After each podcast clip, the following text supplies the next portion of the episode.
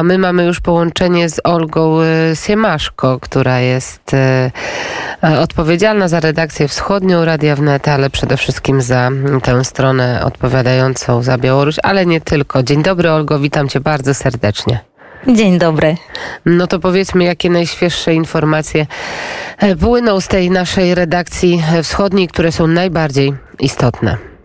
Tak, oczywiście zaczynamy od tych negocjacji. One odbędą się dziś w Turcji. Już delegacja ukraińska przybyła do Stambułu na rozmowę z Rosją. Delegacja rosyjska jest w Stambulu jeszcze od wczoraj i prezydent Erdogan wyraził już chęć spotkania się z delegacjami przed tymi rozmowami. Z Ukrainy w negocjacji weźmie udział minister obrony Aleksiej Reznikow, doradca szefa kancelarii prezydenta Michaela Podoliak i też deputowany забороненої от з партії Слуга народу Давіда Рахамія. Строна російська то дорадца Пуціна Владимир Мідзінський і депутаваны Леонід Слуцкі. З остатніх награнь і відео, które widziałam, że dziennikarze w Stambule stojąc już w takiej długiej kolejce, czekając na przybycie delegacji Federacji Rosyjskiej, Ukrainy oraz Erdogana do pałacu дальмабах на негацыяцыя і такие такія беспешенства.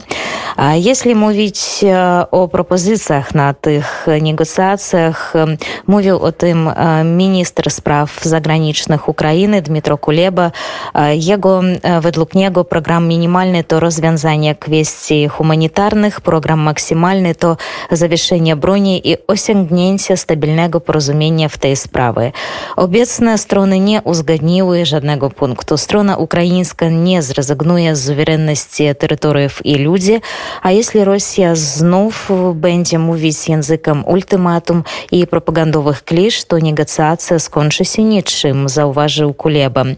А, і Департамент стану са уважа тэж же колейна рунда негацыяцыі менз украінам аросіем закончыся фіаскам Путін папросту не ест заінтарэсаваны заканчэннем войны і не ідзе на компроміс а, если есть далейшым увесь у негацыяцыях то вчора была такая сімвалічна рушніца а, місіон стэму 28 лютэгу была такая першая рунда негацыяцыі і першы чы рунды тых беспасрэдніх негацыяцый адбылася на тэрыторыі беларусі і пачаткова а, сама беларусі рэжым в мінску а, дэкларавалы хэнсь взяцце ўдзялу в негацыяцыях в разе патрэбы але ввогуле беларусь не застала po prostu Białoruś można nazwać takim adresem procesu negocjacji, ale nie jego uczestnikiem i pośrednikiem. Ale Turcja i jej prezydent już teraz domagają się bardzo znaczącej roli. Kilka tygodni temu przypomnę, że w Turcji odbyło się spotkanie ministrów spraw zagranicznych Ukrainy i Rosji. I Turcja jest teraz w takim stałym kontakcie z wysokimi urzędnikami w Rosji i na Ukrainie. I jeszcze raz przypomnę, że prezydent Turcji Erdogan będzie miał dzisiaj spotkanie z przedstawicielami delegacji z Rosji i Ukrainy. To jest bardzo ważne wydarzenie. Ciekawe, czy przełomowe, to się oczywiście o tym w najbliższych godzinach przekonamy. A powiedz jeszcze, Olgo, jak wygląda ta sprawa związana z wojskiem białoruskim i ewentualnym przenoszeniem wojsk białoruskich i sytuacji, która właśnie przynajmniej z tego, co możemy przeczytać, jest coraz bardziej napięta. Sztab Generalny Sił Zbrojnych Ukrainy podał w, w sobotę, że Białoruś zamierza dyslokować swoje wojska na poligony a, i że ta ingerencja ma być bardziej zaawansowana. Co wiemy na ten moment?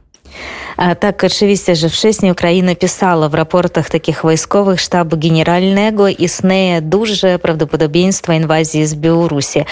I już kilku dni nie widziałam tego w tych raportach, nie widziałam takich informacji, ale to po prostu nie znaczy, że zagrożenie ze strony Białorusi zniknęło. Pociski wciąż lecą z Białorusi na Ukrainę, a większość alarmów lotniczych na Ukrainie Zachodniej ogłaszane jest dokładnie dokładnie w momencie startu kolejnego pocisku z terytorium Białorusi. Na Białorusi nadal pozostają wojska rosyjskie, które w kierunku granicy przywożą zarówno sprzęt, jak i żołnierzy. Kluczowymi lokalizacjami wojsk rosyjskich są Homel, Mozysz, Narowla, Chojniki i już od lutego rosyjskie siły zbrojne zajęli lotnisko Homel i zrobili tam taki obiekt wojskowy. Przywozem przez з днем самолеты транспортовые, поезды, опонцы жона, амуніцыя і так званы ладунок 200 і ладунак 4 300. Od czasu, przypomnę, że od czasu sowieckiej klasyfikacji wojskowej w ten sposób wyznaczano żołnierzy zabitych i żołnierzy rannych. Lotnisko w Homliu też służy do ataków rakietowych na terytorium Ukrainy. Temat ten był szczególnie mocno narzucany przez rosyjskie media, prawdopodobnie po to, aby manipulować i postrzegać do nienawiści Ukraińców wobec Białorusinów. Ale wojsko rosyjskie pada ofiarą takiej propagandy, bo na przykład rosyjskie Ministerstwo Obrony wczoraj opublikowało wideo, które podało lokalizację tajnego obiektu wojskowego na terytorium Białorusi. To taki system radarowy nieba SV. Sądzać po mapach znajduje się on w obwodzie homelskim na pograniczu Białorusi i Ukrainy. Ale Rosja gromadzi swój sprzęt nie tylko na Białorusi. W obwodzie kurskim to Rosja graniczącym z Ukrainą jest już więcej sprzętu niż w momencie inwazji wojskowej. Trudno jednak powiedzieć, na ile ten sprzęt jest gotowy do użycia podczas działań wojennych. To powiedział Michail Makaruк, przedstawiciel międzynarodowego wywiadu Informnapal. Ale ilość sprzętu jest ogromna, więcej niż na dzień 24 lutego. I ekspert dodał, że Moskwa już teraz ma brak personelu lotniczego i brak samolotów. No, bardzo dziękuję za to podsumowanie i za te najświeższe wiadomości. Olga Symaszko, szefowa redakcji białoruskiej Radia Wnet. Dziękuję Ci Olgo i do usłyszenia. Dziękuję również. Do usłyszenia.